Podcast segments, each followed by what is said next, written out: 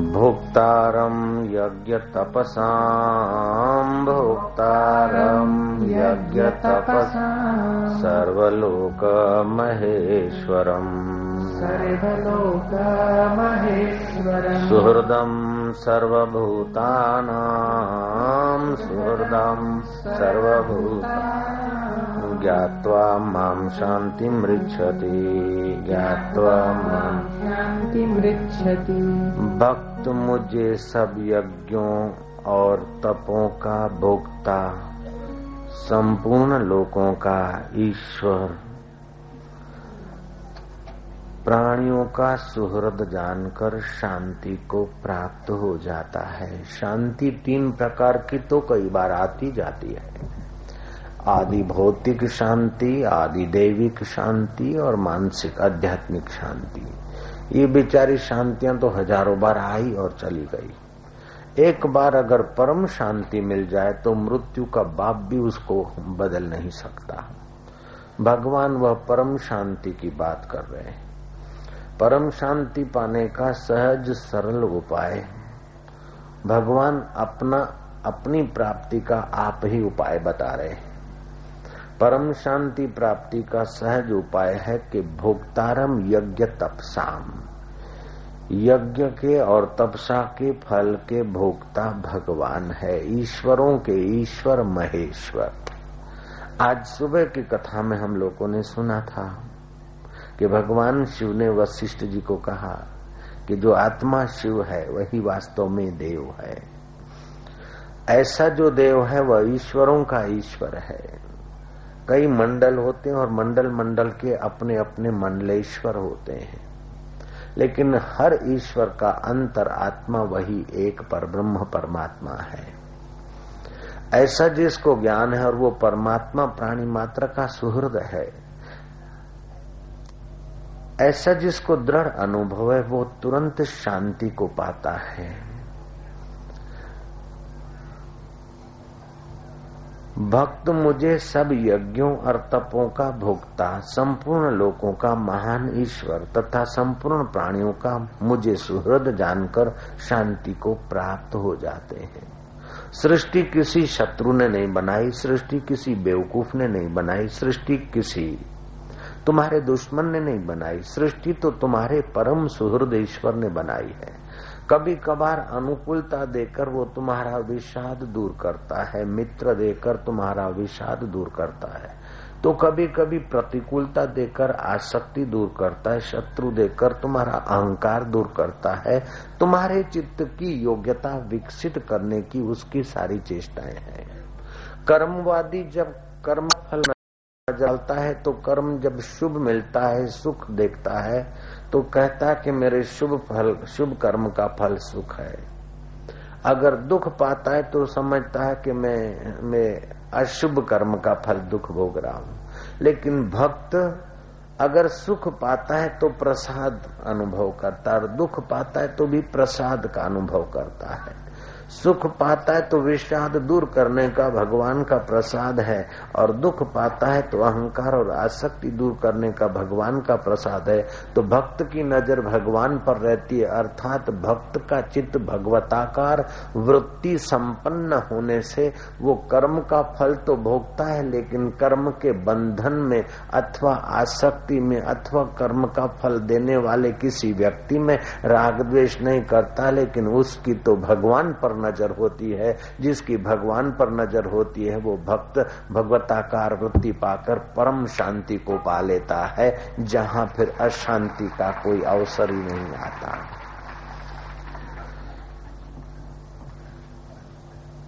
एक ऐसी माई थी, विश्व में वो एक ही माई होगी शायद। जिसने बुद्ध की शरण ली और लग पड़ी, फिर जब उसने मौन खोला तो पहले प्रवचन से, उसके एक उपदेश सुनने मात्र से 500 महिलाएँ साधवियाँ बन गई। पट्टाचारा उसका नाम था। पहला उसका प्रवचन, एक सत्संग, एक प्रवचन में 500 महिलाएँ। भिक्षुणी बन गई, साधवियाँ बन गई। पट्टाचारा का भूतपूर्व जीवन तो विचित्र था।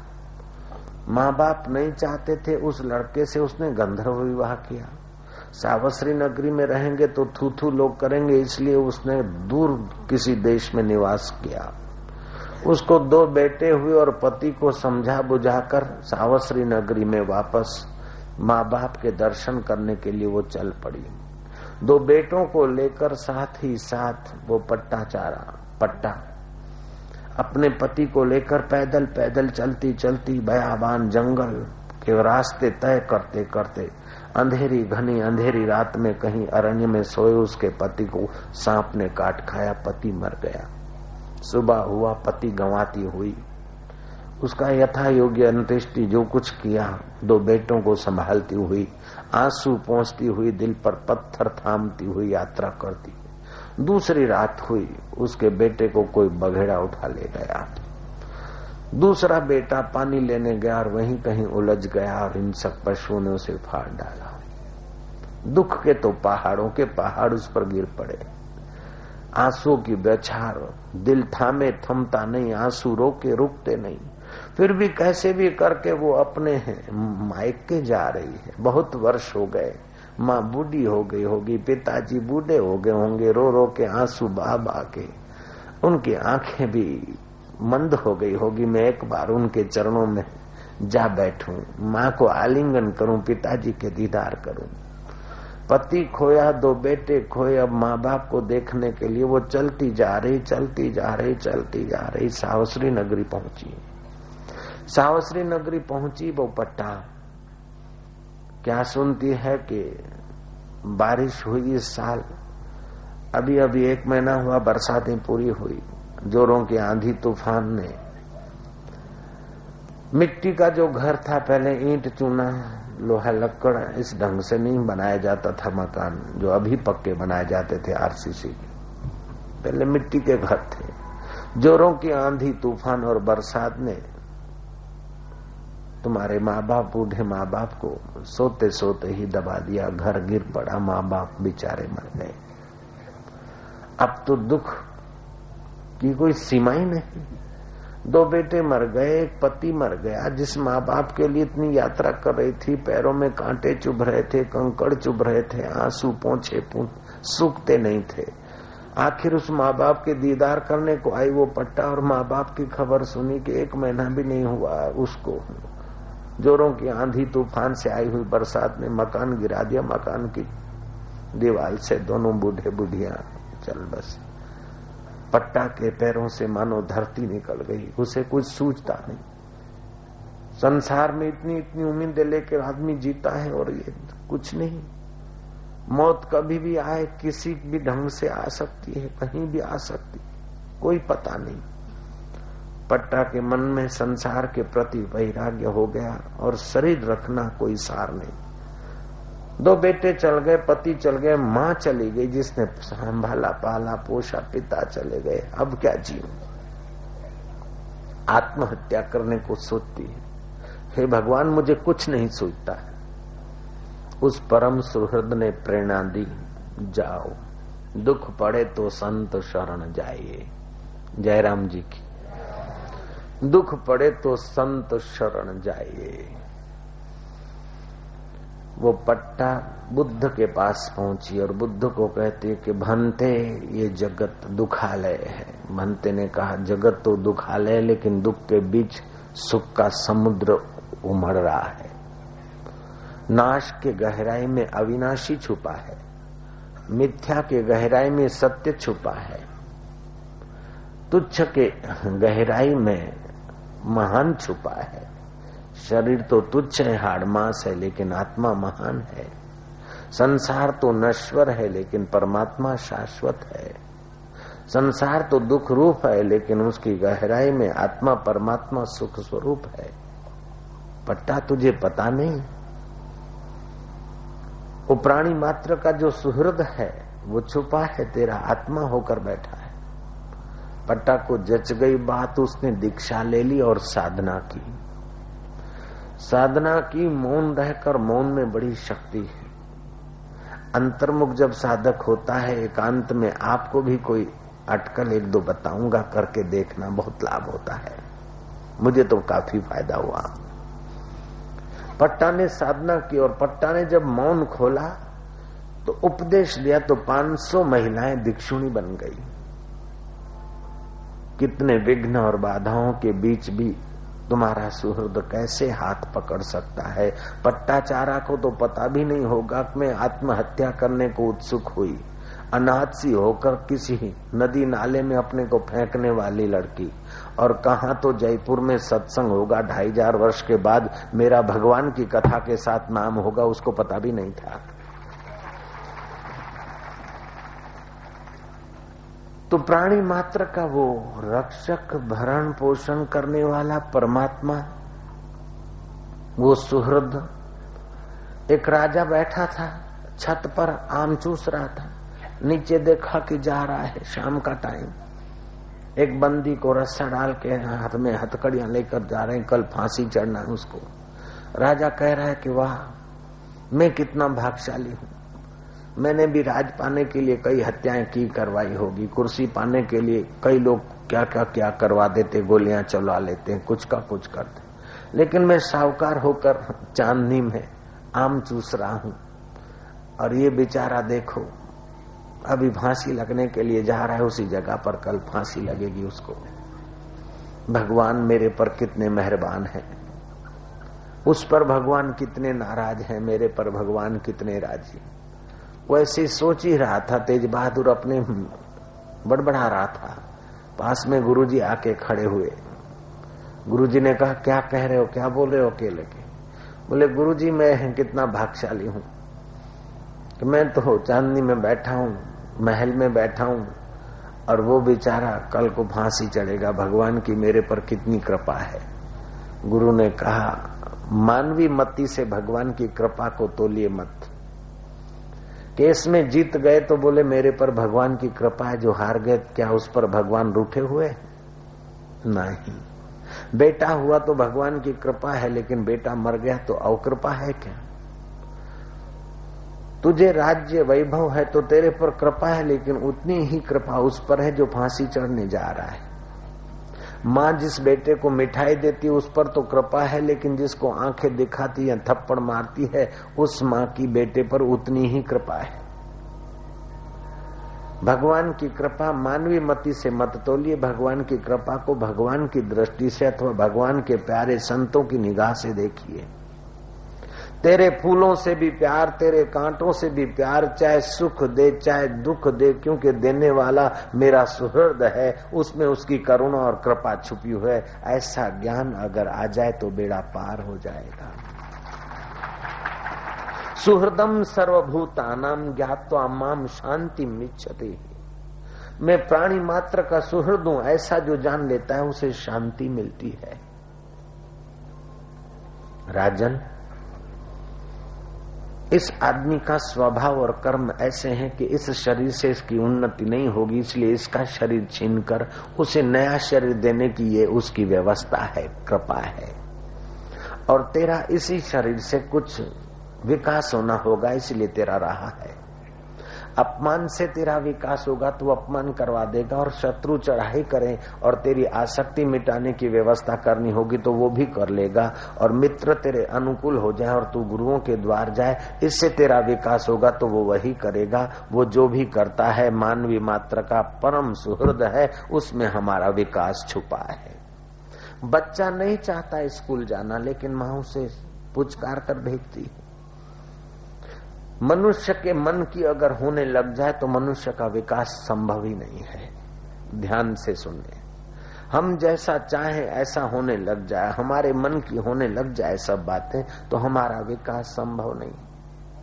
हम बच्चे थे, हम नहीं चाहते थे स्कूल में जाना। हम बच्चे थे, हम नहीं चाहते थे कि माँ हमें मल मल कर स्नान कराए, साबुन से स्नान कराए, तेल मेट सा महटे ऐसा नक कपटे हम नहीं चाहते थे। लेकिन माँ हमारी सुहृद थी, हमारे हितेशी थी, इसलिए हम नहीं चाहते थे, फिर भी वो करती थी, और हम जो चाहते, फिर भी वो करती थी, जिसमें हमारा भला होता है, वही हमारी माँ करती है। ऐसे हज़ारों माताओं का हृदय मिलाओ, हज़ारों पिताओं का हृदय मिलाओ, तभी भगवान के हृदय को समझने की थोड़ी अकल आती है। भगवान जो करते हैं, अच्छे के लिए करते हैं, भले के लिए करते हैं, मंगल के लिए करते हैं। ऐसी बात अगर दृढ़ता से समझ में आ जाए तो तमाम विघ्न बाधाओं के सिर पर पैर रखते हुए आदमी परम शांति का अनुभव कर सकता है।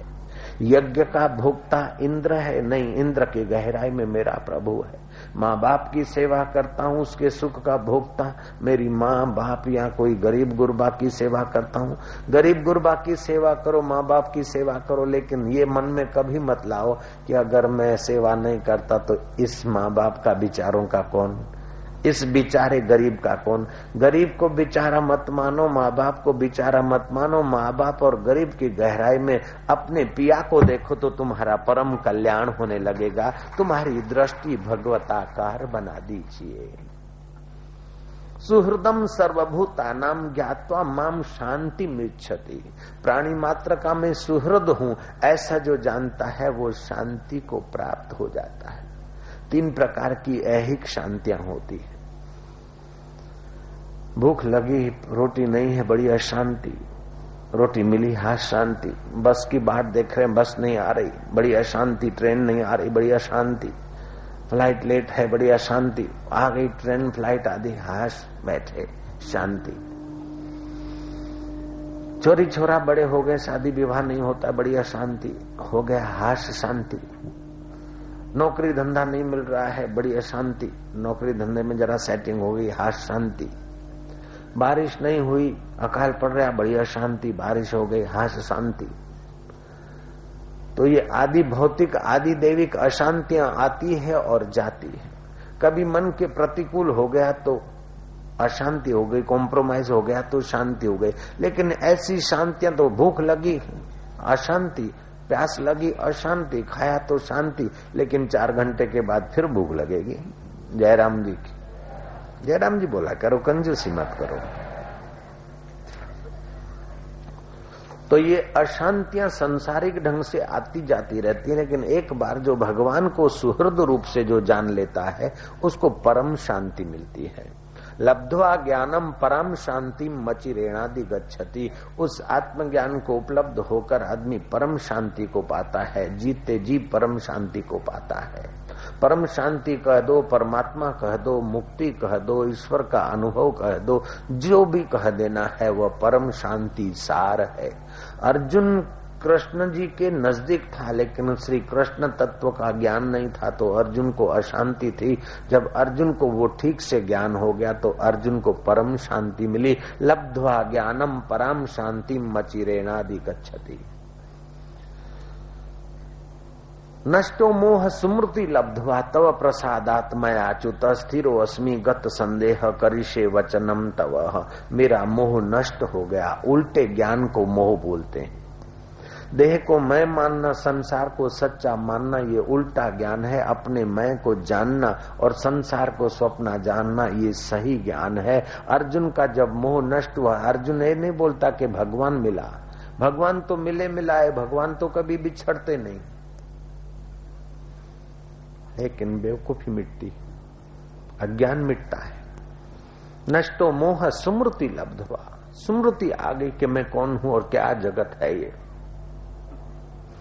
नष्टो मोह सुमृति हुआ। कैसे लब्ध हुआ सुमृति? तव प्रसादात, तुम्हारे प्रसाद से। मया च्युत। स्थिरो अस्मि गत संदेह। अब मैं स्थिर हो गया और मेरा संदेह चला गया। श्रीमद भागवत में कथा आती है कि तुंगभद्रा नदी के किनारे पर एक नगर था, उत्तम नगर उसका नाम था। उत्तम नगर में आत्मदेव ब्राह्मण बड़े कंजूस थे, धन वैभव होते हुए भी भिक्षा मांग कर खाते। कंजूस उसे कहा जाता है जो अनुचित ढंग से कमाए और उचित जगह पर भी ठीक से मुट्ठी खुले नहीं, उसे कंजूस बोलते हैं। उचित जगह पर खर्च न कर सके, उसे भी कंजूस बोलते हैं। और कैसे भी करके इकट्ठा किए जाए किए जाए, पला, पता पल का नहीं, सामान सौ साल का। पक्षी किलोहल करते पेड़ पर, गुनगुनाते, अभी खाया, फिर का पता नहीं, फिर भी आराम से जी लेते हैं। और इंसान के पास महीने भर का, साल भर का, दो साल भर का, दस साल भर का है। फिर भी उसे संतोष नहीं, खपे खपे खपे खपे। और मरते समय वो खपे खपे की चिंता में ही खप जाता है बेचारा। मोरा पिया कटे है, वो करोड़ी मल बीमार पड़ा। किसी ने कहा, भर्ती हो जाओ। बोले, कतरो खर्चो आवे ठीक होगा माँ। हॉस्पिटल में भर्ती होने में कतरो खर्चो आवे बोले पाँच हज़ार आवे के तो बोले, मरवा में कतरो खर्चो आवे बोले, मरवा, में तो सौ, दो सौ लाकड़ लुकड़ ने, वो लाल कपड़ों भी जो दो, तीन सौ रुपये चार सौ में भेजा है। बोले, अस्पताल में भर्ती हो गए, फिर ठीक हो गए, बाद में भी तो मरना पड़ेगा। तो क्यों पाँच हज़ार बिगाड़ के मरा? तर्क तो उसका बिल्कुल सही है। लेकिन सभी बातें तर्क से नहीं होती भाई। वो बीमार पड़ा। बीमार पड़ा और स्थिति बिगड़ गई, डॉक्टर घर आए, देखा, बोले, हमें तो डोकरो जाई जाई नहीं, जाके ही मानेगा। डोकरा मांदा पड़ा, वाणी रुक गई है। अंत समय, सारा ज़िंदगी जिसका चिंतन स्मरण किया, वही अंत समय याद आया। डोकरो के मोरा पिया कटे है, मोरा पिया कटे है। डोकरा के छोरों ने पाँच सौ की, सौ रुपए की, दो सौ रुपए की गड़ी कुल आठ सौ रुपये रखे, तीन गड़िया सौ सौ के बंदा बोले, अतरस भी आ, मैं तो करोड़ों भेड़ा के था नतरस भी आ गया मोरा पिया कटे है, पिया कटे है। छोरों ने फिर थोड़े रखे। डोकरा तो वही बोले जाए मोरा पिया कटे है। कंजूस की औलाद भी कंजूस। देखा कि डोकरो तो ले तो जाए ना वो पिया तो छाती मेलन मरते समय तो कम नहीं आवे। कटे देना पड़ी गए। तो रुपयारा बंडल खोले छूटा छूटा पिया राख्या छाती माथे। डोकरे भाड़िया पिया हा अतरा पिया, बढ़िया। इतने पैसे आ पिया तो अटेरियन थे तो गया। पैसे तो पड़े रहे, लेकिन पैसा पैसा करके ज़िंदगी खप गई। जिसी का तू बंदा, उसी का सवारा, दुनिया की लालच ते साहिब बिसारा। न कीनी इबादत, न राखा ईमान, न कीनी बंदगी पुकारे जहान। शर्मिंदा न हो कछु नेकी कमाई, नालत का जामा तू पहरे न जाई। गफलत करेगा तो खाएगा मार, बेटी और बेटा लहेगा न सार।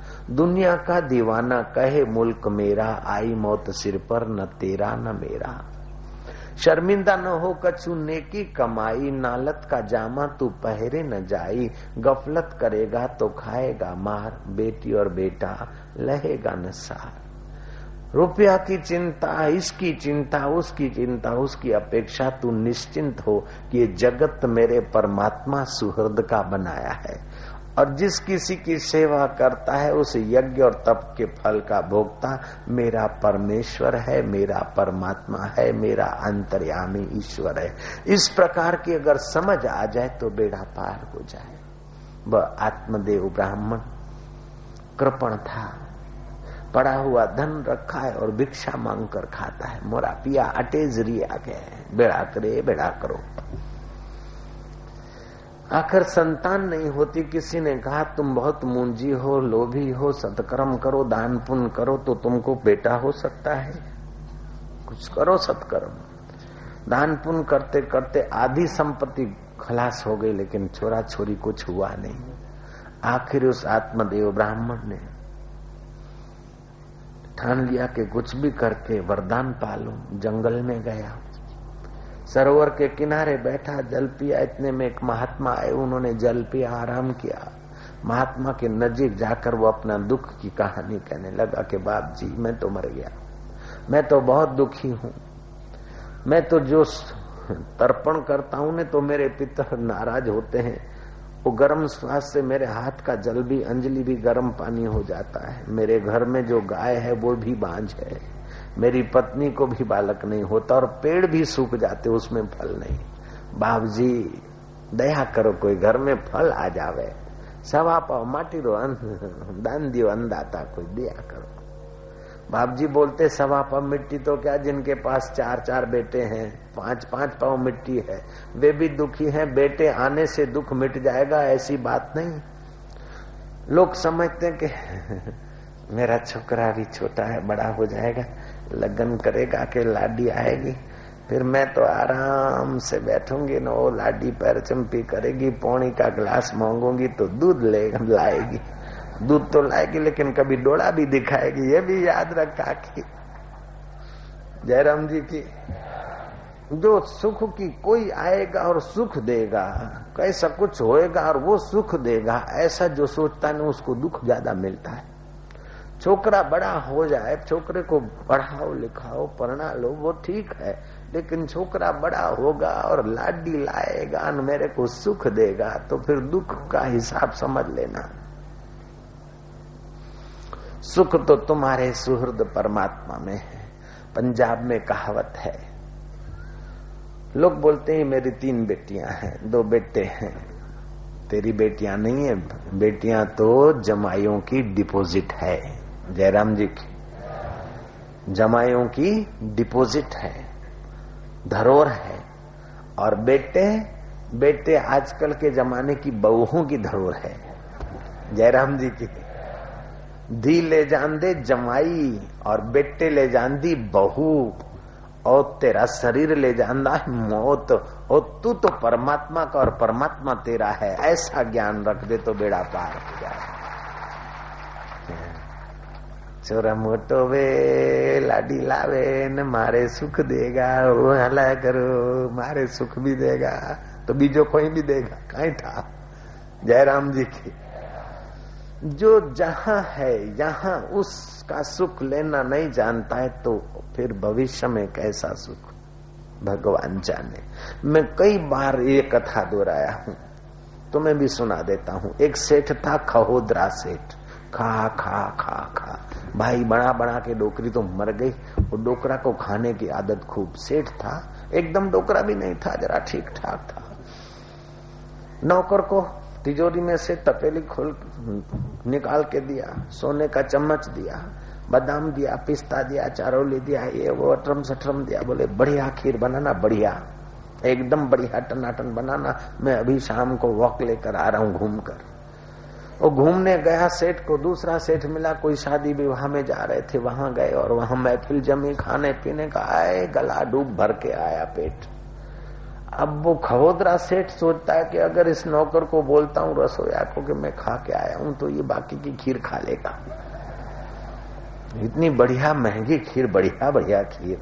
नौकर खा जाए, वो सेठ को मंजूर नहीं था। सेठ ने अपनी चालबाजी की युक्ति लड़ाई कि देख बेटा एक खीर ढांके ने મૂકી દે રાખી દે તું બી સો જા મેં બી સો જાઉં रात्रि को जनारे चोखो सपनो आवे के मोटा में मोटो है हमसे सपनो आवे के रात को बढ़िया से बढ़िया सपना जिसको आएगा कल वही भरपेट खीर खाएगा बाकी बचेगा तो दूसरा खा लेगा खीर रखवा कर सेठ तो सो गया दूसरा दिन सुबह को हुआ रसोया को बुलाया बोले वो खीर कहाँ है लिया बोले, सेठ जी, वो सपने की बात तो बोलो। सेठ ने अपनी डिंग हाँकी के स्वप्न मैंने तो ऐसा स्वप्न देखा कि बस मेरे हिस्से में ही खीर है। मैंने स्वप्न देखा I was the prime minister of India मैं भारत का प्राइम मिनिस्टर हो गया। और फिर भारत का प्राइम मिनिस्टर हो तो फिर जर्मन वाले और अमेरिका वाले जैसे बुलाते हैं और फिर पटा पुटा के अपना धंधा सौदाबाजी करते ऐसे ही इंद्र ने मेरे को अपना अतिथि करके बुलाया। इंद्राणी तो मेरे मुँह में कोर डाले और इंद्र तो मेरे को, ए, पंखा हाके, ऐसा तेरा बाप ने भी स्वप्न नहीं देखा होगा। लाओ खीर। लेकिन ठहरो। हो सकता है कि तेरा स्वप्न इससे भी तगड़ा हो। लेकिन मेरा सुन ले। मैं इंद्र का अतिथि हुआ, इतना ही नहीं, फिर तो मैं भगवान नारायण को पता चला और लक्ष्मी माता के हाथ का भोजन खाने को मिला। और भगवान नारायण ने तो प्याला पानी का मेरे को अपने हाथ को पिलाया। और शिव जी को पता चला तो अतिथि देवो भवा शिव जी का अतिथि हुआ। बोल, इससे बड़ा स्वप्न तो तेरा बाप भी नहीं देख सकता है। नौकर बोलता है हरगिज नहीं। बोले, लाओ खीर। बोले मेरा स्वप्न तो सुनो, क्या स्वप्न है? मैंने स्वप्न देखा कि मेरे गुरु जी आए, हाथ में डंडा है बड़ी बड़ी आँखें लंबी लंबी दाढ़ी और मूछे। और गुरु जी मुझ पे हाथ रखते कहते हैं कि मेरा चेला होके भूखा मर रहा है। मेरा चेला होके भूखा मर रहा है। अरे भूखा मरेगा। बोल खीर वहाँ खराब हो रही नींद यहाँ खराब हो रही पागल कहीं के। खीर खाता है कि डंडा खाता है? खीर खाता है कि डंडा खाता है?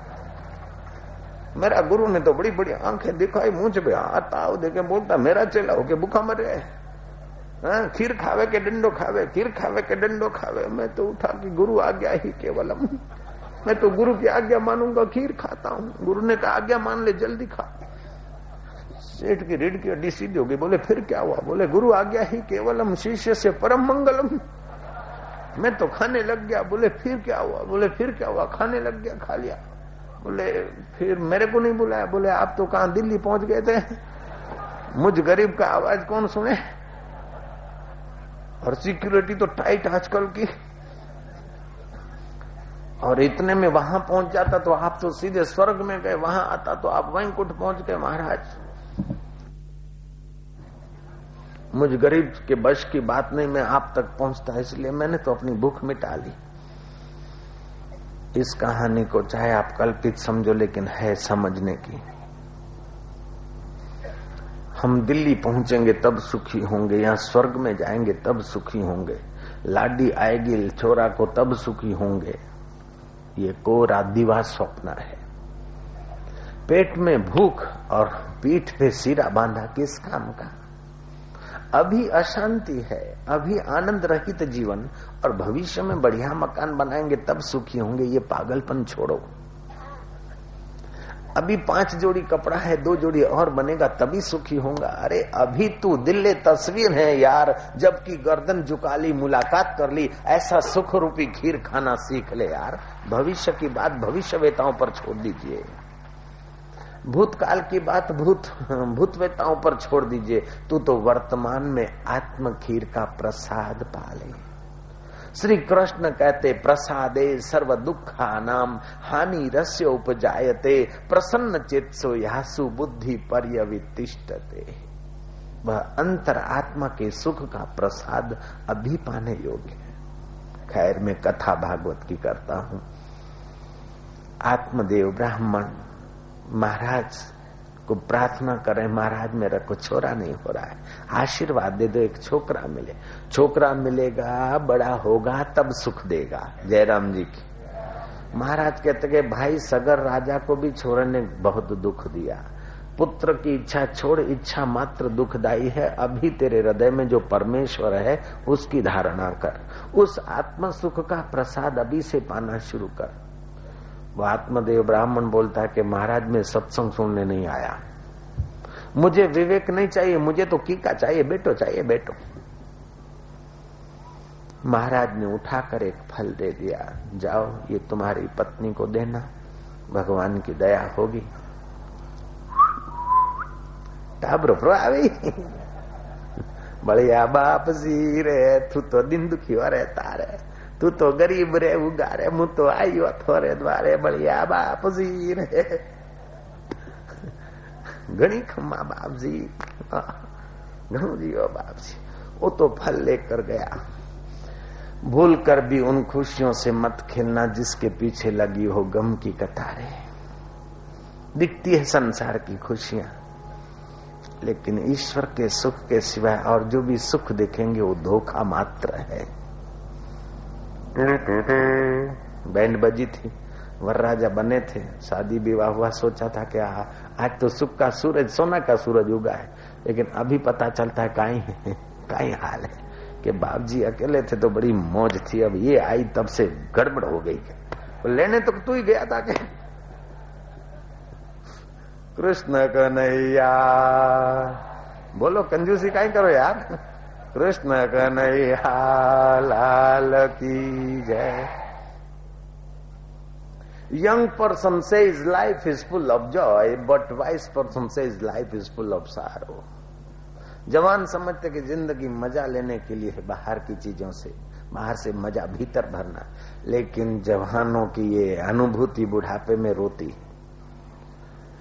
Young person says life is full of joy but wise person says life is full of sorrow जवान समझते ज़िंदगी मज़ा लेने की सुख है, लेकिन बूढ़ों का अनुभव है कि दुख स्वरूप है। जहाँ सुख था, वहाँ नहीं गए, और जहाँ सुख नहीं, वहाँ फांफे मारे, वहाँ धक्के खाए। आत्मदेव ब्राह्मण फल लाया। उसकी पत्नी का नाम था धुंधुली। रूप लावण्य में देखने में जरा, आज के जमाने में कह दें कि अप टू डेट थी। जयराम जी की।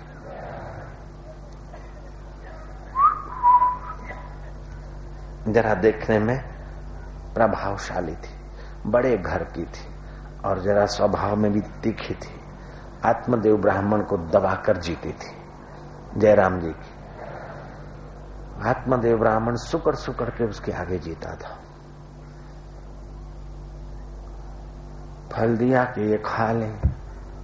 रोज रोज बोलती कि बालक नहीं होता, मैं देखो इतना परिश्रम करके लाए हूँ, ये फल खा ले तो बालक होगा। मैं अच्छा खा लूँगी और ब्राह्मण अपने काम में लग गए, कहीं गए गाँव अपनी बहन के आगे रोदना रो रही कि मैं फल खाऊँगी तो गर्भ रह जाएगा। गर्भ रह जाएगा तो फिर खारा खट्टा तीखा नहीं खा सकूँगी। गर्भ अगर टेढ़ा हो गया तो मुसीबत। अगर बालक को जन्म देने के लिए कहीं अस्पताल में, कहीं बीमारी में पड़ी रही तो मेरी ननंद जो है ना, वो घर का सामान कुछ ले जाएगी। क्योंकि ये भाई बहन का तो आपस में बहुत स्नेह है। ये ब्राह्मण तो उनको बोलेंगे नहीं और मेरे घर का बढ़िया बढ़िया सामान कहीं चला जाए तो। नहीं है तभी भी रोता है। इंसान की क्या आदत है? वो आते हुए भी रोता है, जाते समय भी रोता है। रोने का समय नहीं होता तब भी कम वक्त रोता है। दुख में हंसना तो सतगुरु सिखाता है अथवा सत्य स्वरूप ईश्वर का ज्ञान सिखाता है। नहीं है तभी भी रोता है। और है तभी भी रोता है। बालक नहीं हो रहा है, तभी भी रो रही है। परेशान है। अगर फल दिया तो अब के खाऊँगी तो क्या? मन हमेशा निगेटिव ज़्यादा पकड़ता है, नकारात्मक ज़्यादा सोचता है। है उसका आदर नहीं और नहीं है उसके लिए छटपटाता है। बत्तीस दांत पड़े हैं, कोई परवाह नहीं। एक अगर टूट जाता है तो बार बार मन उधर जाएगा। जी बार बार ओटेस जाए। अरे दस दाड़ा हुआ, नहीं है। रोड अवे छोनी मनी बैस के। जी वटे न वटे जाएगा। मन वहीं जाएगा बार बार इकतीस दांत पड़े, उसकी कोई कीमत नहीं, लेकिन जो नहीं है, वही खटकेगा। घर में जो फर्नीचर है, जो कपड़े हैं, वो, उसकी कोई कदर नहीं। लेकिन किसी का कोई जोड़ी देखा, किसी का कोई फर्नीचर देखा, वही खटेगा। औपोरे ए नहीं है। अरे, बुद्धू सिंह, जो है उसका तो मज़ा ले, जो है उसी में तो संतोष करके आनंद ले यार। छोरो नहीं है तो रोई रहा है ने छोरो आवार फल दीदो के હવે खाऊँगी पेट में रखना पड़े छोरा क्यों फिर खाना पीना का तो मजो जाएगा पग बारे हो जाएगा प्रसूति की पीड़ा तो हो हो हो, मैं तो सुन वाली है काय करूँ वो दुखड़ा रोने लगी उसकी बहन ने कहा कि देखो तुम्हारे पास तो धन संपत्ति है मैं गर्भवती हूँ मेरे को बालक होगा, वो मैं तेरे गोद में धर दूँगी। और मेरे पति को थोड़ा धन दे देना। तुम जाने में जानू, गुपचुप बात रखो। और फिर तुम बोलना कि मेरे को कुछ जरा जल्दी सुहावड़ हो गई, इसलिए धावण नहीं है। तो मेरी बहन की क सुहावड़ में जो छोरो मर गया, उसको भी धावण है। उसको बुला तो ऐसा जरा नखरा करना तो तेरा पति मेरे को बोलेगा तो मैं धावण देने के बहाने अपना छोरा को धावण दे दूँगी। तो मेरा जाया होगा, लेकिन कहलाएगा तेरा जाया। तेरा भी काम बन जाएगा मेरा भी काम बन जाएगा। स्त्री चरित्र पुरुष से भाग्यम, देवो न जाना थी कुतः मनुष्य। हो गई सेटिंग छह महीने। जयराम जी तो बोलना पड़ेगा। छह महीने हुए। धुंधुली की बहन को जो बालक हुआ, वो धुंधुली की गोद में आया। और वो जो फल था, वो ब्राह्मणी ने गाय को खिला दिया। ये श्रीमद भागवत के महात्म्य की कथा आ रही है। बेटा हुआ बेटा हुआ, आत्मदेव कहता, वाह वाह। अभी तो गाय भी गर्भवती है और पेड़ को भी फेल लगे, फल लग रहे हैं। वाह, भगवान की दया, संत की कृपा फली है। अब तो सब फलित हो रहे वाह बेटे का नाम क्या रखे? मेरा नाम तो आत्मदेव है। इसका नाम चैतन्य देव रख दे। धुंधुली बोलते, हूँ, पेट में मैंने रखा, दुख मैंने सहे, और नाम तुम्हारा रखने दूँगी। मैं तो अपने नाम का नाम रखूँगी, क्योंकि मेरा जाया है यहाँ। जरा माई थी रोगदार आत्मदेव ब्राह्मण बिचारे चुप मार के बैठे, बोले मेरा नाम धुंधुली है तो इसका नाम रखूँगी धुंधु काली है बच्चा धुंधु काली अब वो बच्चा आगे चल के क्या करता है, वो भी देख लेना। जयराम जी की वो बेटे का नाम धुंधुकारी रखा, धुंधुरी का बेटा, धुंधुकाली। तीन महीने और बीते, नौ महीने हो गए तो गाय माता ने बालक दिया उसके कान। गौ जैसे थे, बाकी पुत्र था। उसका नाम रखा गया गोकर्ण। समय बीतता गया, गोकर्ण सज्जन बना। गोकर्ण की रुचि, कथा, कीर्तन सत्संग में और सत्पुरुषों के समागम में थी। जैसे वातावरण में आदमी रहता है, जैसा वातावरण में का सोचता है, ऐसे उसके सद्गुण विकसित होते हैं और कोई जैसे वातावरण में, अच्छे वातावरण में रहे, लेकिन पुराने दुर्गुण है और उसको वो पन पाता है तो वैसा हो जाता है। स्वर्ग से आए हुए व्यक्ति की पहचान होती है और नरक से आए हुए आत्मा की पहचान होती है। जो कटुभाषी हो, क्रूर स्वभाव का हो, दूसरों का अहित करता हो, और जरा जरा बात में खिन्न हो जाता हो और दुखी हो जाता हो और दुख देता हो, समझो कि वो नरक से आया हो जीव है। माँ बाप के खून के प्रभाव भी बच्चे के स्वभाव में आता है। माता पिता नाना, नानी, दादा, दादी और पूर्व का जीव कहाँ से आया? ये सारे संस्कार और वर्तमान का वातावरण मिले, ये सारे संस्कारों का पुंज ही व्यक्ति का व्यक्तित्व विकसित होता है। ये बात तो जो अच्छी खेती करवाना चाहते तो बढ़िया बीज देने वाले भी बताते हैं और किसान भी जानता कि जैसा बीज होता है, ऐसा खेती होती है फल होता है। केवल बीज पर नहीं, जैसा फिर खाद और पानी और सूरज के किरणों और सीज़न का प्रभाव, वो भी तो फल पर, पेड़ पौधे पे पड़ता है, ऐसे ही मनुष्य पर भी पड़ता है। पंजाब में एक लड़का, ब्राह्मण का लड़का था। हाथ जेब में कैंची रखता, बछड़े बछड़िया को पुचकार के ले जाता और चुपचाप कोई नहीं देखे तो कैंची निकाल के उनके कान काट देता। जाँच की गई कि ब्राह्मण का पुत्र ऐसा कैसे करता है। बड़े बूढ़े लोग थे, अनुभवी थे, उन्होंने जाँच करा कि लड़का इतने साल का है। उसकी माँ तो विधवा हुई कितने साल हुए। फिर उसकी माँ से पूछा कि, सच बताओ, ये बालक किसका है? उस माँ ने स्वीकार कर लिया कि कोई कसाई मुसलमान था बहन जी बहन जी करके, मेरे पति तो स्वर्गवास हो गए बहन जी बहन जी करके मेरे साथ संसारी व्यवहार कर लिया, ये उसी का बीज है, जयराम जी की। तो माता पिता का वातावरण का और पूर्वजन्म का संस्कार काम करता है। उन संस्कारों को मिटाने के लिए अगर कोई पुरुषार्थ करे तो जप है, ध्यान है, सत्संग है तो मलिन संस्कार मिट सकते हैं। गोकर्ण को तो अच्छे संस्कार थे अच्छा आत्मा था, अच्छे यात्रा के तरफ़ चला, लेकिन धुंधुकारी के संस्कार मलिन थे। वो छोटी उम्र में ही किसी के बच्चों को पकड़ के कुएँ में फेंक देता। शमशान में जाकर बैठता और मुर्दे के हाथ में रखकर फिर खाता, ऐसा टूना फूना सीखने में उसकी रुचि। सात्विक विद्या में उसकी रुचि नहीं, तामसी विद्या में। वशीकरण आदि, मारण, तारण, मुठ मारण आदि, निषिद्ध विद्या में उसकी रुचि होने लगी। उसकी ये दुखद स्थिति देखकर आत्मदेव ब्राह्मण चारों तरफ़ से लोगों की ग्लानी और बदुआओं का शिकार बना। आत्मदेव ब्राह्मण बड़ा दुखी हुआ कि इससे तो निपटा होता तो अच्छा होता, ऐसा बेटा किस काम का? बड़ा दुख में जीने लगा आत्मदेव ब्राह्मण।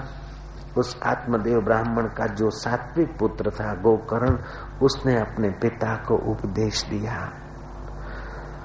देहे अस्ति मास रुधिरो अभिमतिम त्यज तुम जाया सुतादिशु सदा ममताम विमुच्य। पश्चाम निशम जगदिदम क्षणभंगुर क्षणभंगुर निष्ठम वैराग्य राग रसिको भव भक्ति निष्ठ हे पिताजी, यह शरीर, हड्डी, मांस और रक्त का पिंड है। दो सीधी हड्डियाँ हैं, कुछ आडी हड्डियाँ हैं, मांस के लोचे हैं और फिर नसों से बांधे हुए हैं। ऊपर चमड़े का कवर है। अच्छा है कि भगवान ने चमड़े का कवर दिया। अगर ये कवर हटा दो तो इसको मक्खी और मच्छर बिन बिना कर परेशान कर देंगे। कितना भी सुंदर रूप लावण्य चेहरा दिखता है, लेकिन अंदर देखो तो हड्डियाँ दो खड़ी और आडी हड्डियाँ हैं। मांस के लोचे हैं। इस शरीर में कुछ सुंदर नहीं है। अगर सौंदर्य दिखता है तो उस पर ब्रह्म परमात्मा का सौंदर्य है, जो हाड़ मास को सुंदरता दे रहा है। उस ईश्वर का भजन करो पिताजी।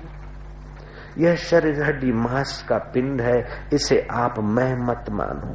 मैं मानना छोड़ दो, स्त्री और पुत्र आदि को मेरा मानना छोड़ दो। सदा के लिए ये ममता का त्याग कर दो और संसार को रात दिन क्षण भंगुर समझो।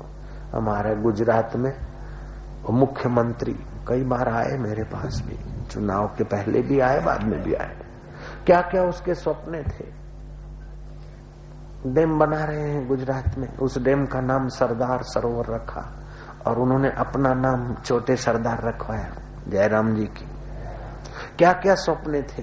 क्या क्या उम्मीदें थी? लेकिन मृत्यु कभी भी आ सकती है, कहीं पर भी आ सकती है, किसी को भी आ सकती है। तीन बातें तो आप कृपा करके मान लीजिए, ये तीन बातें जो नहीं जानता है या नहीं मानता है, उसको महापुरुषों ने महामूर्ख वीआईपी कोटा का मूर्ख कहा है, जयराम जी की। ये तीन बातें तो आप ज़रूर कृपा करके सुन लीजिए, कृपा करके मान लीजिए, कृपा करके जान लीजिए।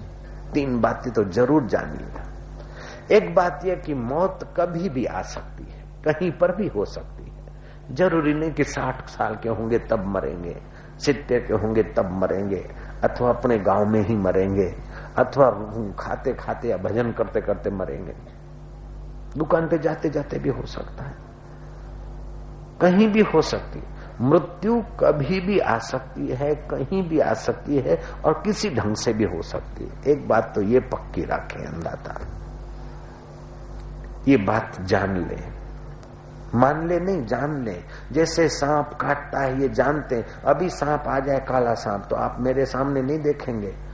कहा से आए, ये नहीं सोचेंगे। एकदम उठ के किनारे हो जाएँगे, बच जाएँगे पहले। ये आप जानते कि सांप काटता है। ऐसे ही मृत्यु कहीं भी आ सकती है। कभी भी आ सकती है, आप जान लीजिए तो आपका समय बड़ा सावधानी से बीतेगा। दूसरी बात, बीता हुआ समय वापस नहीं आता, इसलिए समय का सदुपयोग करें। तीसरी बात,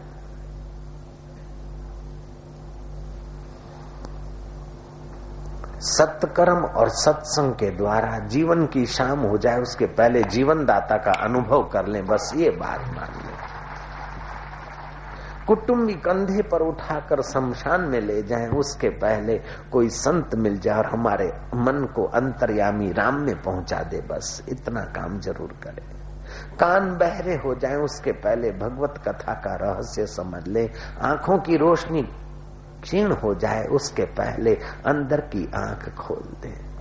बुढ़ापे में डोकरे हो जाए, छोरा छोरी हमारी मज़ाक उड़ाए, उसके पहले हम संसार को मज़ाक समझ ले, बस। बेड़ा पार हो जाएगा। बुढ़ापे में कान बेरे हो जाए, हैं हैं करने लग जाए, उसके पहले आत्मज्ञान का सत्संग भरपेट सुन ले। ये आँखें सदा के लिए बंद हो जाए, उसके पहले रोज थोड़ी देर आँखें बंद करके भगवान के नाम का जप और ध्यान करें। कल्याण हो जाए। तो तीन बातें फिर से कहता हूँ, मृत्यु कभी भी हो सकती है, कहीं भी हो सकती है।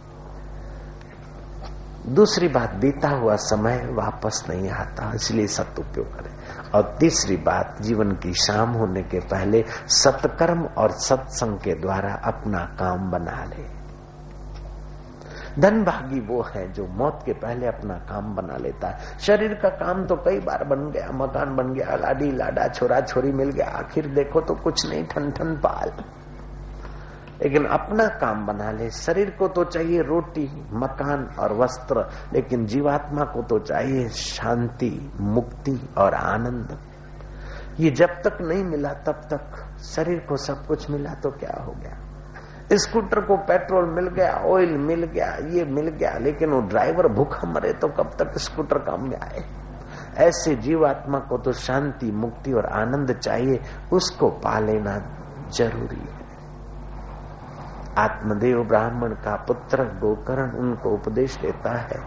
आत्मदेव ब्राह्मण की मोह की निद्रा भंग होती है और वो एकांत अरण्य में अपनी आत्मा का उद्धार करने के लिए रवाना हो जाता है। गोकर्ण भी यात्रा करने को निकल पड़ता है धुंधुकारी और उसकी माँ धुंधुली घर में रहती। धुंधुकारी जवान हुआ और लुफंगों की दोस्ती हुई। कुत्ते साथ में रखे और चंडाल जैसा जीवन जीने लग गया। ऐसा करते करते वो इतना तो क्रूर स्वभाव का हो गया कि जलती हुई लकड़ी लेकर उस माँ के पीछे पड़ा, जो गोद में लेकर, धुंधु काली, मैं धुंधुरी तो मेरा बेटा धुंधु काली, ले तेरा बेटा धुंधु काली। जलती हुई लकड़ी लेकर पीछे पड़ा के बाकी का धन कटेरा क्यों बता दे? माँ ने देखा कि ऐसा बेटा दुखित कर रहा है। दुष्टों के साथ इसकी दोस्ती मानता नहीं। कईयों के छोरे पकड़ के कुएँ में डाल देता तो पाप को भी परेशान करके भगा दिया। अब मैं तो स्त्री जाति, कहा जाऊँ जंगल में? वो रात के समय बिचारी कुएँ में कूद के मर गई। अब तो और स्वच्छंदी हो गया। स्वच्छंदी भड़का। जवानी हो, सत्संग नहीं हो। और दुष्टों की दोस्ती हो तो पतन होने में देर क्या लगती? दुष्टों का संग करते करते उल्टा स्त्रियों के चक्कर में आया और बाजारू स्त्रियों को घर में ले आया चार पाँच बाजारू स्त्रियों को घर में ले आया और बाजारू स्त्रियों ने तो उसका सर्वनाश कर दिया। अभी और चाहिए, गहने ला दे हीरे ला दे जवाहरात ला दे हूँ, ऐसे गहने ला दे उसको चोरी डकेती करने के लिए विवश होना पड़ा। एक दिन वो राजा के महल से कुछ जवेरात चुरा कर लाया। उन उल्टा स्त्रियों ने सोचा कि ये जवेरात राजा के महल की अगर जाँच पड़ताल करते करते सीआईडी डिपार्टमेंट यहाँ पहुँच गया और हम पकड़े गए। तो हमारी और इसकी बुरी हालत होगी। इससे तो क्या करें कि इसको सोया सोया हम मिलकर रात को मार के और यहीं गाड़ के चले जाएँ और फिर दूसरी जगह निकल जाएँ तो यही सुरक्षा का मार्ग उचित होगा। उन उल्टा स्त्रियों ने निर्णय किया धुंधुकारी को सोते समय रात को उसके हाथ पैर खाट से बाँध दिए। उसके गले में कपड़ा डालकर दो महिलाएँ दोनों तरफ़ से खींचकर उसको फांसा देकर, टुका देकर मारने की कोशिश कर ले, रही थी, लेकिन वो जरा बलवान था, जल्दी से मर नहीं रहा था। तो फिर जला हुआ अंगारा उसके मुँह में डालकर, नाक और मुँह दबाकर दबोच कर उसको मार दिया। और पहले के जमाने में सीमेंट कंक्रीट नहीं होता था लिपण होता था। उन उल्टा स्त्रियों ने खड्डा खोद कर वहीं उसका लाश गाड़ दिया रातों रात और वो रवाना हो गई।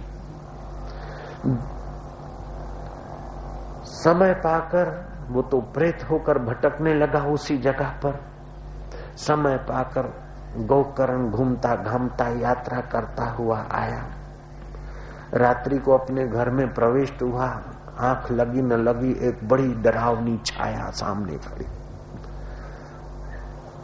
कभी तो अग्नि का रूप हो जाए तो कभी भेड़िए का रूप हो जाए तो कभी इंद्र का रूप हो जाए। गोकर्ण समझ गया कि ये कोई दुखद प्रेत आत्मा है। बोल, तू कौन है? ऐसा क्यों रूप दिखाता है? अरे तू बोल, तेरा नाम क्या है? तू कौन है? प्रेत है तो कौन प्रेत है? लेकिन वो प्रेत कुछ बोल नहीं पा रहा था। इतना घोर पापी और पातकी था कि उसकी वाणी खोलने की क्षमता नहीं थी। गोकर्ण ने अपने हाथ में अंजलि में जल लेकर मंत्र पढ़कर उस छाया पुरुष को छांटा। तब कहीं उसकी योग्यताएँ खुली और उसने कहा कि मैं तेरा वो पातकी पापी भाई हूँ। ब्राह्मण के घर जन्म होते हुए भी मैंने ब्राह्मण उचित कर्म नहीं किए, मैंने तो शूद्र से भी बदतर, चंडाल जैसे कर्म किए। मैंने तो तुच्छ कर्म की और भाई माँ को भी मैंने सताया, औरों को भी सताया। कर्म का फल अभी भोग रहा हूँ। मैं बड़ा दुखी हूँ, मेरी मुक्ति का, मेरी सदगति का कोई उपाय कीजिए। गोकर्ण कहता है कि भैया, मैंने तीर्थ यात्रियों के मुँह से सुना था कि तुम्हारा भाई मर गया है। मैंने गया जी में तेरे नाम का श्राद्ध किया था। तीर्थों में तेरे नाम का मैंने तर्पण किया है। क्या तेरी मुक्ति नहीं हुई? बोले, एक गया जी नहीं, सौ गया जी में श्राद्ध कर दो। मेरी मुक्ति नहीं होगी, मैं कट्टर पापी हूँ, घोर पापी हूँ।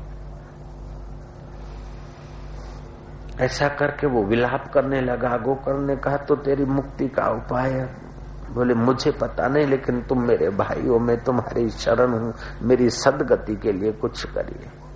गोकर्ण ने कहा अच्छा तुम जाओ, अभी जहाँ से आए वहीं विश्राम करो। मैं तुम्हारी मुक्ति के लिए सोचूँगा, सोचते सोचते रात में से सुबह हुआ। गोकर्ण को कुछ समझ नहीं आ रहा कि क्या करना चाहिए।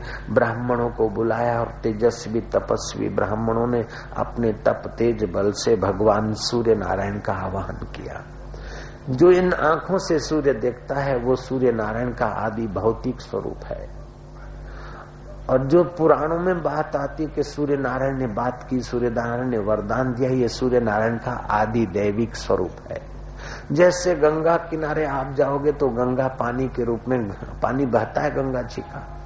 लेकिन जब भीष्म के साथ बात करती है तो वो पानी के रूप में नहीं, वो तो आदि दैविक स्वरूप धारण करके आती है माता गंगा जी।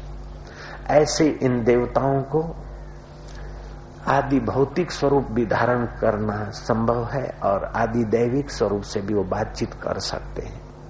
जैसे भक्ति, ज्ञान और वैराग्य, इनका कोई रूप नहीं होता है, लेकिन नारद जी जैसे संत के आगे ये साकार रूप में भी दिख सकते हैं।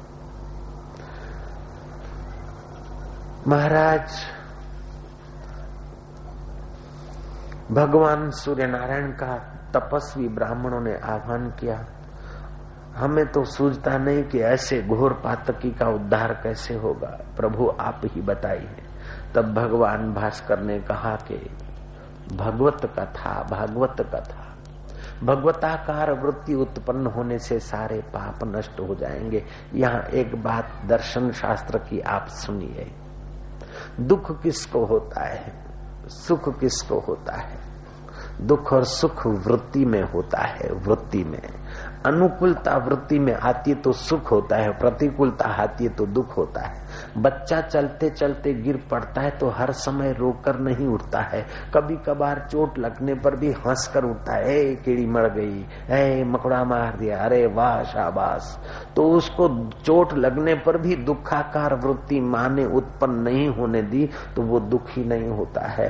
और कभी कभी शयन खंड में चैन से सुखी सोया है, लेकिन किसी कारण से उसे मन में दुखाकार वृत्ति पैदा होती है तो वो दुखी होता है। तो बाहर के साधन बनाकर दुख मिटाना ये भौतिकवाद है, लेकिन दुखाकार वृत्ति को भगवताकार वृत्ति करना ये आध्यात्मिकता है, और इसमें ही सच्ची चतुराई है।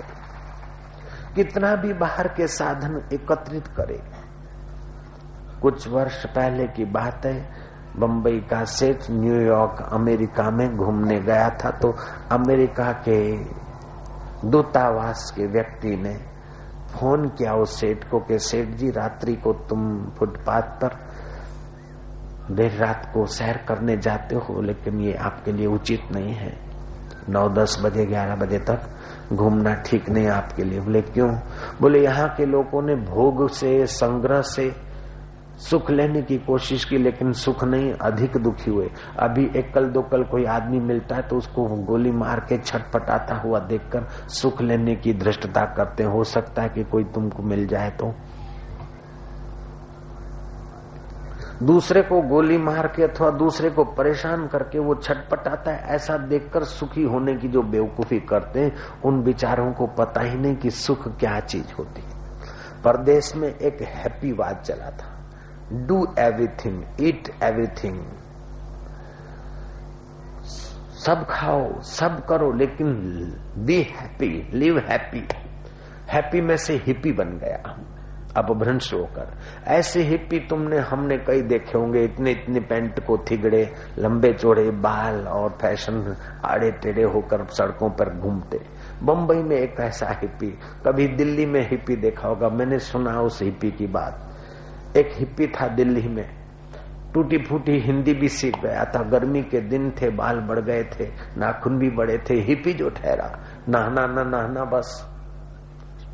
लिव हैप्पी बी हैप्पी ओ, शरीर में तो पड़ गई थी जू में।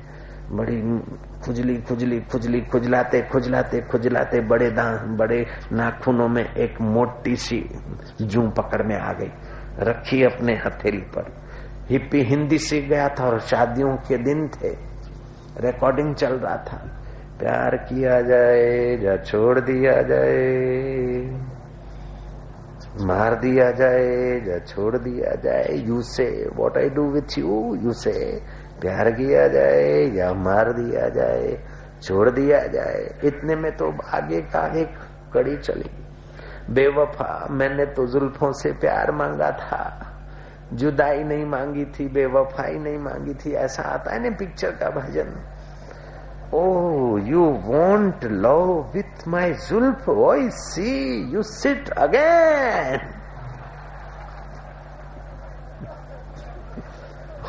मेरे जुल्फों से तू भी प्यार चाहती है ले फिर से बैठ जा।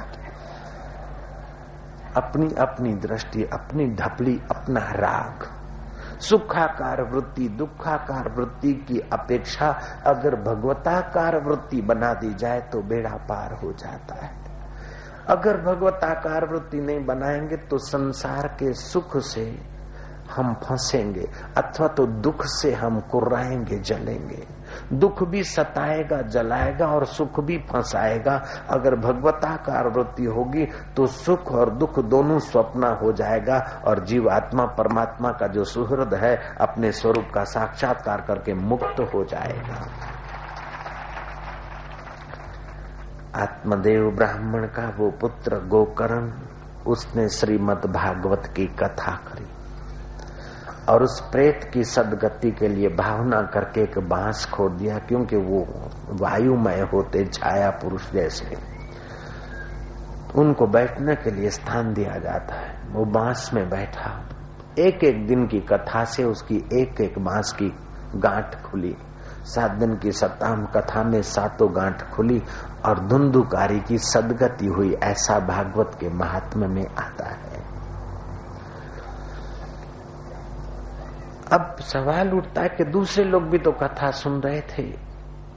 उनके लिए विमान क्यों नहीं आया? दूसरे लोग विमान में जाने के लिए कथा नहीं सुन रहे थे। अगर आप लोग भी मैं कथा करूँ और आप लोगों को भी विमान उठाकर ले जाए तो दूसरी बार कथा मेरी कहीं होगी भी नहीं। जय राम जी। जयराम जी की बोला करो। अगर कथा सुनते ही विमान आ जाए और आपको उठा उठा के ले जाए स्वर्ग में तो कथा वार्ता बंद हो जाएगी, भांजो। जयराम जी की श्रीमद भागवत की कथा कल्प वृक्ष है। जैसे कल्प वृक्ष के आगे जो भावना, कामना की जाती है, वो फलता है। ऐसे दुंदुकारी अपनी प्रेत योनि से छूटने के लिए सुन रहा था और दूसरे लोग पुण्य अर्जन के लिए सुन रहे थे। कुछ लोग ज्ञान वृद्धि के लिए सुन रहे हैं तो परमहंस आत्म सुख के लिए सुन रहे हैं। तो आत्म सुख तो स्वर्ग के विमानों से भी बहुत ऊँची चीज़ है। प्रेत के लिए तो स्वर्ग का विमान बहुत बड़ी चीज़ है, लेकिन रामकृष्ण परमहंस के लिए अथवा तोतापुरी के लिए अथवा राम सुखदास जी जैसे संतों के लिए अथवा तो रामानंद स्वामी के लिए या साई टेऊराम के लिए या लीलाशाह जी के लिए, ये स्वर्ग वर्ग बहुत अल्प चीज़ है। मरने के बाद स्वर्ग में हम चले जाएँ, ये कोई बड़ी बात नहीं। जीते जी स्वर्ग और नरक को तुच्छ समझने वाला आत्मा परमात्मा का साक्षात्कार करना हो तो भगवान के इस वचन को आप समझिए। भोक्तारम यज्ञ तपसाम सर्वलोक महेश्वर। यज्ञ और तप के फल का भोक्ता मैं हूँ। सर्व लोगों का ईश्वरों का ईश्वर, महान ईश्वर मैं हूँ। ईश्वर अनेक होते, लेकिन महेश्वर एक होता है। जयराम जी की, ऐसा महेश्वर में प्राणी मात्र का सुहृद हूँ। सुहृदम सर्वभूता नाम, ज्ञातवा माम शांति मिच्छति। ऐसा जो प्राणी मात्र का मैं सुहृद हूँ, ऐसा जो जानता है, वो शांति को पाता है। ऐसा ज्ञान परम शांति देने वाला है तो भगवान हमारे हैं। और भगवान यज्ञ और तप के फल के भोगता है। किसी की भी सेवा करो, लेकिन ये दीनहीन है, बेचारा गरीब है, बेचारा छोरा है, बेचारी छोरी नहीं। छोरी के गहराई में, छोरे की गहराई में, गरीब की गहराई में माता पिता की गहराई में, यज्ञ का फल भोगने वाले इंद्र की गहराई में मेरा परमेश्वर है। ऐसा करके जो सत्कर्म करता है, वो जल्दी गति को पा लेता है। उसकी मति सत्य में टिक जाती है। भुगतारम यज्ञ तपसाम सर्वलोका महेश्वरम सुहृदम सर्वभूता नाम ज्ञातवा माम शांति में छति भगवान प्राणी मात्र के सुहृद है। एक माई के पति का नाम था ठन ठन पाल वो शादी करके गई, वो कई बूढ़ी डोकरियाँ भी उसे बुलाए। ओ ठन ठन पाल रही लुगाई, ओ ठन ठन पाल रही लुगाई अटे आओ आई। बोले, तेरे आदमी का नाम का है? ठन ठन पाल वो माई को बड़ा शर्म आता। अपने पति को बोले कि आप ये नाम बदल दीजिए प्लीज़ ये ठन ठन पाल नाम। मेरे को तो नौकरियाँ भी चिढ़ाती, छोकरियाँ भी चिढ़ाती। पति ने कहा, मैं नाम बदल दूँ ठन ठन पाल से और नाम रख दूँ और कल उसी नाम की कोई मखोल करे तो ऑफ़िस में रोज रोज नाम बदलना मुश्किल होगा, प्रॉब्लम होगा। ऐसा करते कि फ़र्स्ट संडे आएगा तू अपनी सहेलियों को बुला लेना, मैं अपने यारों को बुला लूँगा। फिर फिक्स कर लेंगे और जरा सीरा और कोहरा और वो ये कुछ प्रसाद बना लेंगे। नामकरण नया कर देंगे और ऑफ़िस में हम चेंज करा देंगे। माई ने अपनी सहेलियों को बुलाया, भाई ने अपने दोस्तों को बुलाया। सुबह सुबह सब आ गए। दोस्तों ने कहा, भाभी जी, बताइए, भाई जी का नाम आप ही रखिए। भाभी बोलती, नहीं, आप बताए। वो बोलते, भाभी, आप बताइए, बहन जी, आप बताइए। बोले अच्छा तुम जरा हलवा बलवा बनाओ, जरा प्रसाद प्रसाद बनाओ, मैं सब्ज़ी लेकर आती हूँ। नाम भी जरा सोच के आती हूँ। वो भाई थैला लेकर सब्ज़ी मंडी के तरफ़ चली। रास्ते में सुबह सुबह का समय था, एक बाई गोबर बीन रही थी। गाय, भैंसे घर से निकले ना गाँव से तो उसके पुठे पुठे तगारा तसला लेकर गोबर नहीं ढूंढती बाई वो गोबर ढूँढने वाली कोई छोरी मिली। बोले, बहन, तेरा नाम क्या है? बहन ने कहा, मेरा नाम मेरा नाम है लक्ष्मी। भाई देखा कि गोबर ढूंढ रहे नाम तो लक्ष्मी। ठीक बाज़ार गए। वो सब्ज़ी मंडी में कोई भीख मांग रहा है कि एक आलू दे देना, जरा चार पैसे दे देना, जरा वो दे देना। भिखारी भिख मंगा था। भिख मंगे से नाम पूछा, भाई, तेरा नाम क्या है? बोले, मेरा नाम मेरा नाम है जगपाल, जगत को पालने वाला।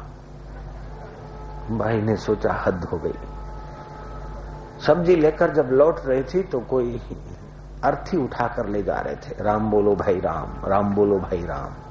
यारो, हम बेवफाई करेंगे, तुम पैदल होंगे और हम कंधे चलेंगे। तुम भी ऐसे ही करोगे एक दिन भांजो बोले, कौन मर गया? बोले, ये ये मर गया मिस्टर अमर सिंह। वो भूतपूर्व गुजरात का मुख्यमंत्री की बात नहीं कह रहा हूँ। दूसरा कोई, ये मर गया अमर सिंह। भाई घर में आई, सब्ज़ी का थैला रखा।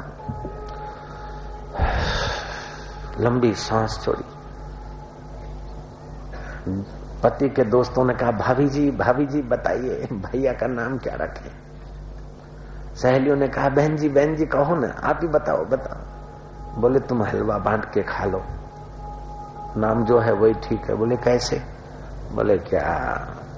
गोबर ढूंढत है लक्ष्मी, भीख मांगत जगपाल अमर सिंह तो मर तो देखो, अच्छो मेरो ठन ठन पाल। अच्छो मेरो ठन ठन पाल। बेचारा महीना होता है, दो हज़ार पगार तो लावे के? नाम भले ठन ठन पाले लेकिन रोकड़ा तो लावे के?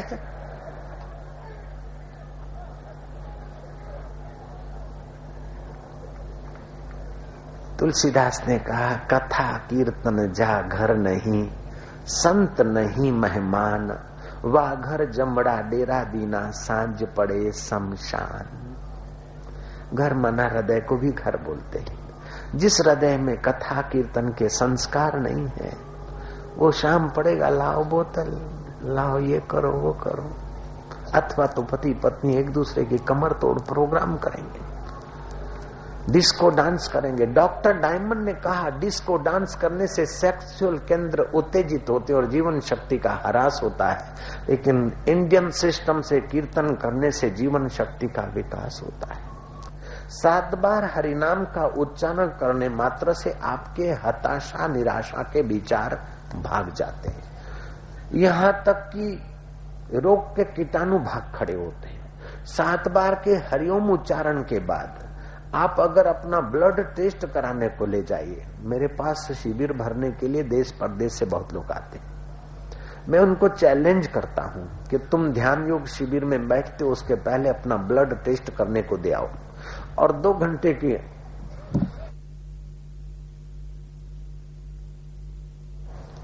इस साधना में आधा घंटा ही हम लोग हरिओम का उच्चारण आदि जो करते हैं। बाद में आप ब्लड टेस्ट कराइए, उसमें श्वेत कण बढ़ जाएँगे। डॉक्टर डायमंड ने कहा तो अभी कहा, लेकिन सिख धर्म के आदि गुरु नानक जी ने कहा है। 500 वर्ष से भी पहले जो कहा है, नारद जी ने हज़ारों वर्ष पहले जो कहा है, वह अभी अमेरिका की डेलाबार प्रयोगशाला में अभी सिद्ध हुआ। कि जो प्रेम से, करुणा से, आनंद से भरे ऐसे महापुरुषों की दृष्टि पड़ने से हमारे ब्लड के 1600 जैसे श्वेत कण क्रिएट हो जाते हैं एक घन मिलीमीटर ब्लड में। और जो हिंसा से, घृणा से भरे हैं, ऐसे लोगों के वेव्स और वाइब्रेशनों में आने से हमारे 1500 जैसे श्वेत कण नष्ट हो जाते हैं। नानक जी ने तो यहाँ तक कहा भय नाशन दुर्मति हरण भय नाशन बोलो, आप लोग पक्का करना। देखो वैंकुट तो ठेठ वहाँ पहुँच गया।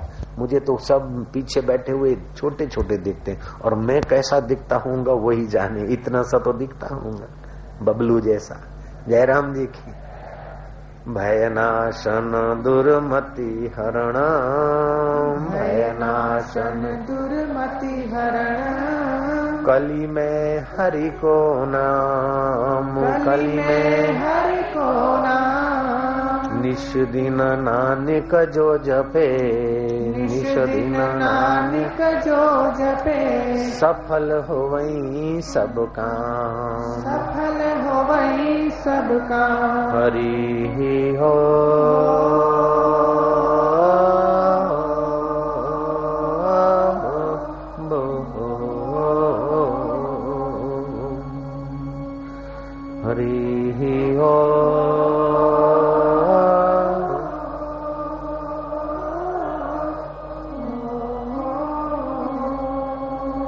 जिनकी उम्र 45 साल से ज़्यादा है। उनको अपने हाथों की उंगलियों की नौके मिलाकर आमने सामने उंगलियाँ मिलाकर, गोद में रखकर फिर प्राणायाम और ध्यान करना चाहिए ताकि बुढ़ापे की कमज़ोरी जल्दी नहीं आए। और जिनकी उम्र 45 साल से कम की है, वे सज्जन, पहली उंगली, गोल घुमाकर अंगूठे के नीचे। और तीन उंगलियाँ सीधी, दोनों हाथ घुटनों पर रखकर। अगर ध्यान भजन करते हैं तो उनको एकाग्रता में मदद मिलती है। हमारे फेफड़ों में तीन हज़ार छिद्र हैं। दो चार सौ छिद्र काम करते, बाकी के सब ऐसे ही पड़े रहते। जो ऐसे पड़े रहते, उसमें बैक्टीरिया पनपते रहते हैं। और जब रोग प्रतिकारक शक्ति कमज़ोर होती है तो वही बैक्टीरिया फिर दम और टीबी का रूप लेकर हमें सताते हैं। अगर हम लंबा श्वास लेते हैं या प्राणायाम करते हैं तो ये दुखद दिन कभी नहीं आते हैं। अगर कभी आ भी गया तो फिर ये बीमारी टिक नहीं सकती। खैर, हरि नाम तो शरीर की बीमारियाँ नहीं, मन की बीमारियाँ और मति की बीमारियाँ तो मिटाता है, जन्म मरण के रोग को भी मिटाने में मदद करता है। सच्चे भाव से हरि नाम का उच्चारण करेंगे। जिनकी उम्र 45 साल से ऊपर की है, वे हाथ की उंगलियाँ मिलाकर गोद में रखेंगे। और जो 45 साल से कम उम्र है, वे हाथ की उंगली ज्ञान मुद्रा बनाकर घुटनों पर रखेंगे। हरे ओ।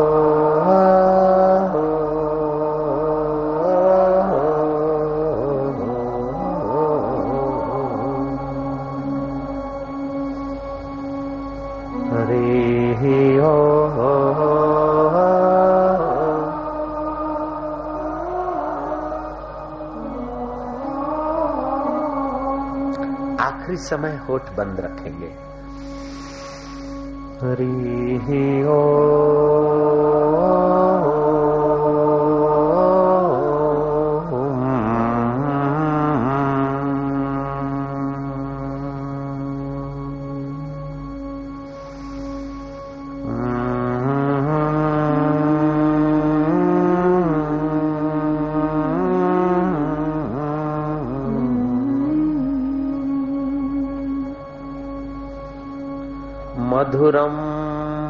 मधुरेभ्योऽपि मधुरम् मधुरेभ्योऽपि मङ्गलेभ्योऽपि मङ्गलम् मङ्गलेभ्यो मङ्गलेभ्योऽपि मङ्गलम् पावनं पावनेभ्योऽपि पावनम् पावनेभ्योऽपि हरे नामैव केवलम् हरि हरि ओ।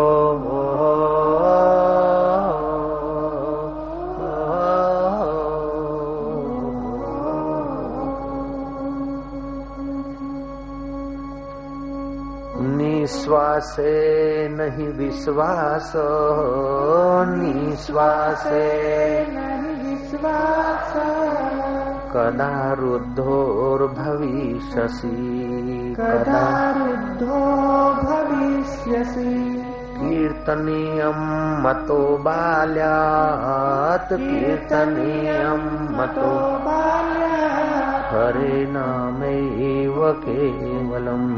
हरे नामैव केवलम् हरि हरि ओ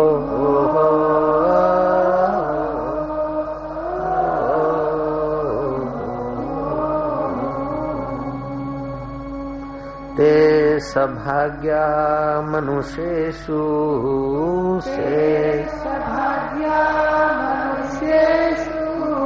कृतार्था नृपनिश्चय कृतार्था नृपनिश्चय स्मरन्ति स्मार्यन्ति स्मरन्ति स्मार्यन्ति।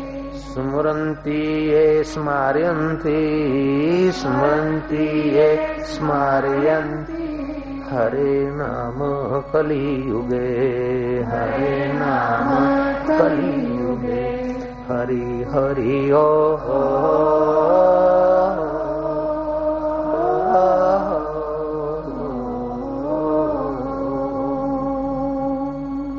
सगुरु सपिता चापि। सगुरु सपिता चापि।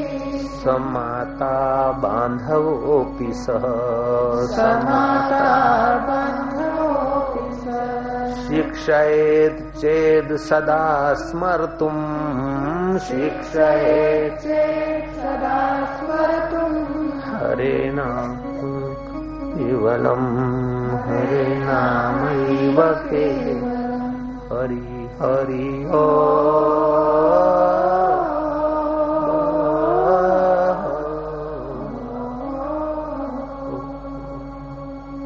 फिर से बोलेंगे हरण भयनाश दुर्मति हरण कली में हरि को नाम। कली में नाम निश दिन नानक जो जपे, निश दिन नानक जो जपे। सफल हो वही सब काम। प्रेम से कहिए, हरि ही हो।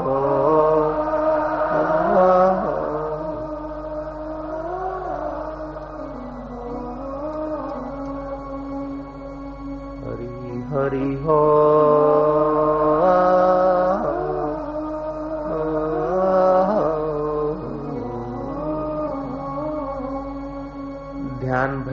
पूजा के पहले दो पाँच मिनट इस ढंग से, दीर्घ स्वर से,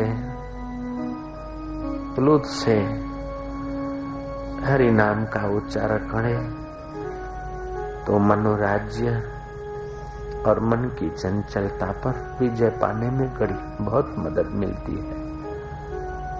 हम उसी परमात्मा का ध्यान करेंगे। जिसके ध्यान मात्र से पाप ताप हार लिए जाते हैं। हम उसी परमात्मा को प्रेम करेंगे, जो ईश्वरों का ईश्वर, महेश्वर, प्राणी मात्र का अंतरात्मा होकर बैठा है और प्राणी मात्र का जो सुहृद है, जो मीरा का कन्हैया, शबरी का राम, नानक का अकाल पुरुष कबीर का अव्यक्त, शंकराचार्य का अद्वैत ब्रह्म, रामानुजाचार्य के राम, वल्लभाचार्य के वल्लभ सिंधी साइयों के झूले लाल, भक्तों के भगवान और योगियों के आत्मा होकर जो परमात्मा बैठे हैं, हम उसी की शांति में गोता मारेंगे हरि ओ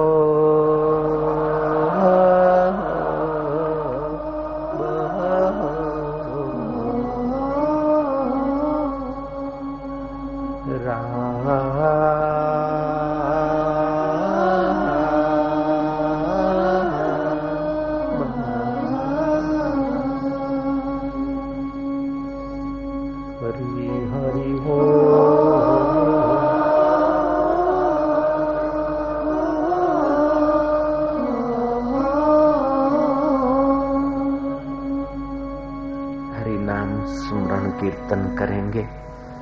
हरि नाम सुनने से हाथ पा, कान पावन, हरि नाम बोलने से जीवा पावन, हरि नाम के कीर्तन से ताली से हाथ पावन, हरि को प्यार करने से हमारा हृदय हरिमय बनाएँगे। हरि हरि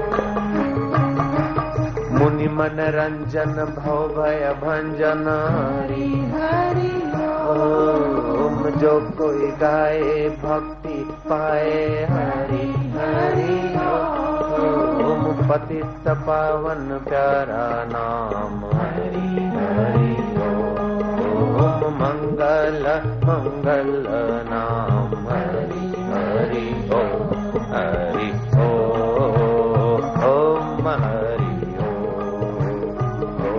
हरि ओम हरि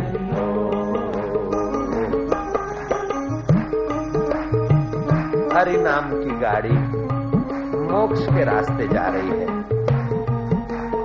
आनंद बांटती हुई, माधुर्य बरसाती हुई।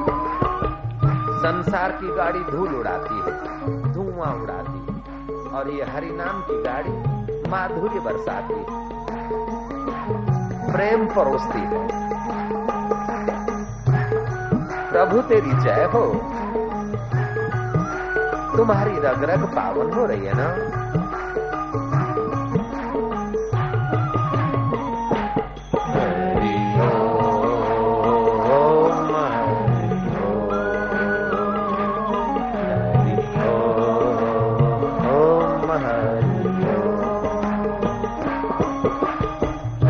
से बोलो प्यारा नाम हरि।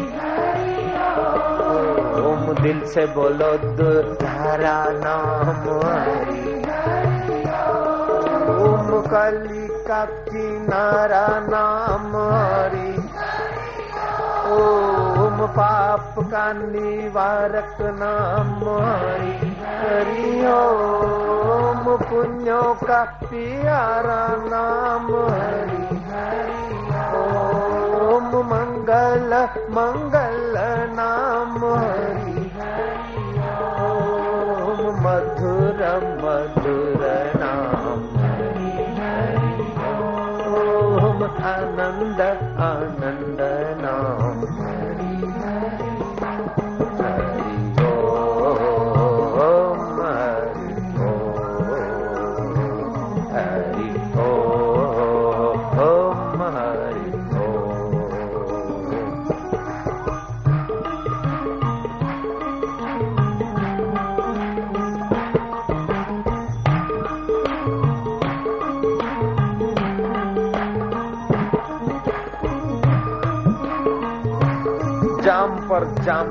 से क्या फ़ायदा?